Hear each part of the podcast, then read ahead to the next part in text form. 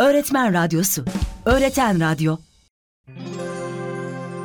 Öğretmen Radyosu podcast yayını başlıyor.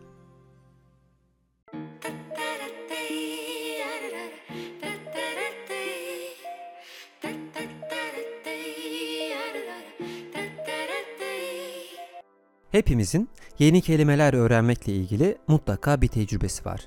Kelimeler sihirlidir ve dünyayı anlamamız için yapı taşlarıdır. Dünya ancak kelimeler sayesinde gerçek hayattaki karşılığını buluyor. Var olan, soyut ve somut her şeyin anlamlandırılmasını sağlayan, birbirine bağlayan yine kelimeler. Anlamak ve anlamlandırmak için tüm bu kelimelere mecburiyetimiz var. Anne ve babalarımızın DNA kodlarından başlayan bu serüven tüm hayatımız boyunca büyük bir oranda bilinçsiz bir şekilde devam eder.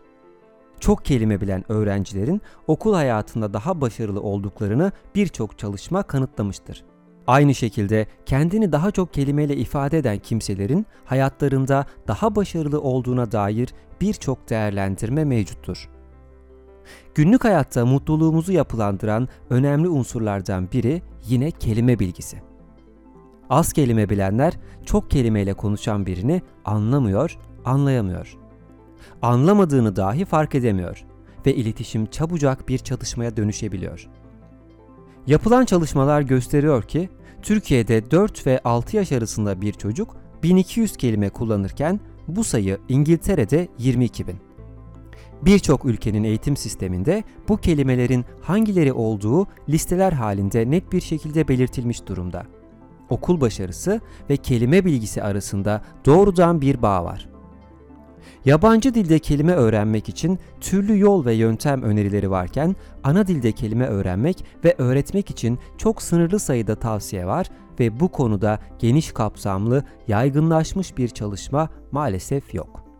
Ana dilde kelime öğretimi çoğunlukla bilinçli ve takip edilebilir bir şekilde değil, öğretmen çabasıyla, öğretmenden öğretmene değişen yöntemlerle, takibi pek de mümkün olmayan yollarla yapılıyor. Hedeflenmiş kelimeler var ancak bunların yeterli olmadığı ve bunları öğretmekle, öğrenmekle ilgili yöntemlerin sığ olduğu bir gerçek. Kendi öğrenim hikayelerimize dikkatlice bakınca bunu görebilirsiniz. Çalışmalar bir kelimenin yalnızca öğrenilmesi değil, edinilmesi gerektiğini açıkça gösteriyor. Edinmek ve öğrenmek arasındaki farkları lütfen okuyunuz.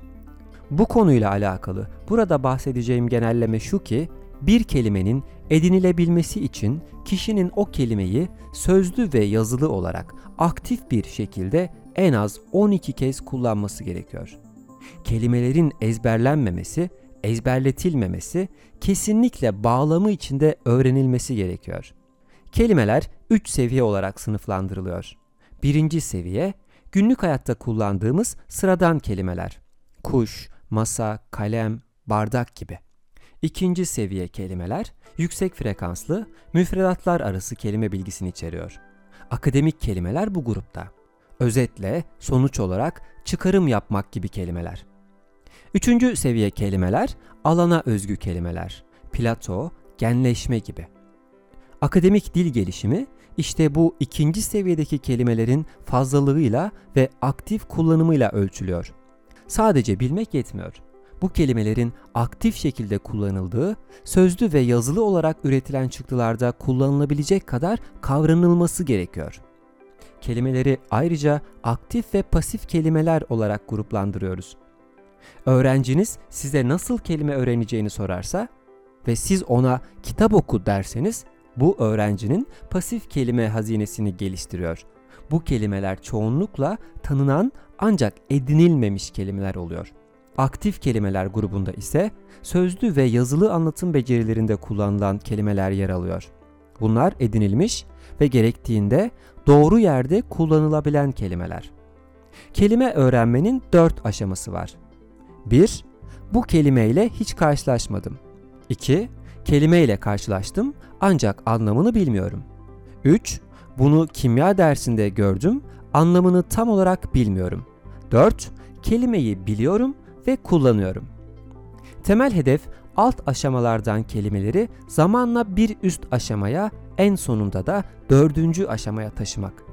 Etkinliklerin bu yönde tasarlanması gerekiyor ve bu türde etkinlikler geliştirmek, değerlendirme yapmak ve en önemlisi bir takip yöntemine karar vermek için bu kelimelerin hangileri olduğu net bir şekilde bilinmeli ve açıkça hedeflenmelidir. Ezber tüm alanlarda olduğu gibi bu alanda da bir işe yaramıyor. İşlevsel değil. Ezberlenen kelimeler asla dördüncü aşamaya geçmiyor, asla aktif kelime grubuna dahil olmuyor. Çünkü ezber bağlamdan kopuk gerçekleşiyor. Sonuç olarak ana dilde kelime öğrenmek akademik başarı için ve dünyayla sağlıklı iletişim kurmak için çok ama çok önemli. Bu bilinçle ana dilde ne kadar çok kelimeye sahipsek ve ana dilimizi ne kadar iyi biliyorsak tüm alanlarda o kadar ilerleme sağlanabilir.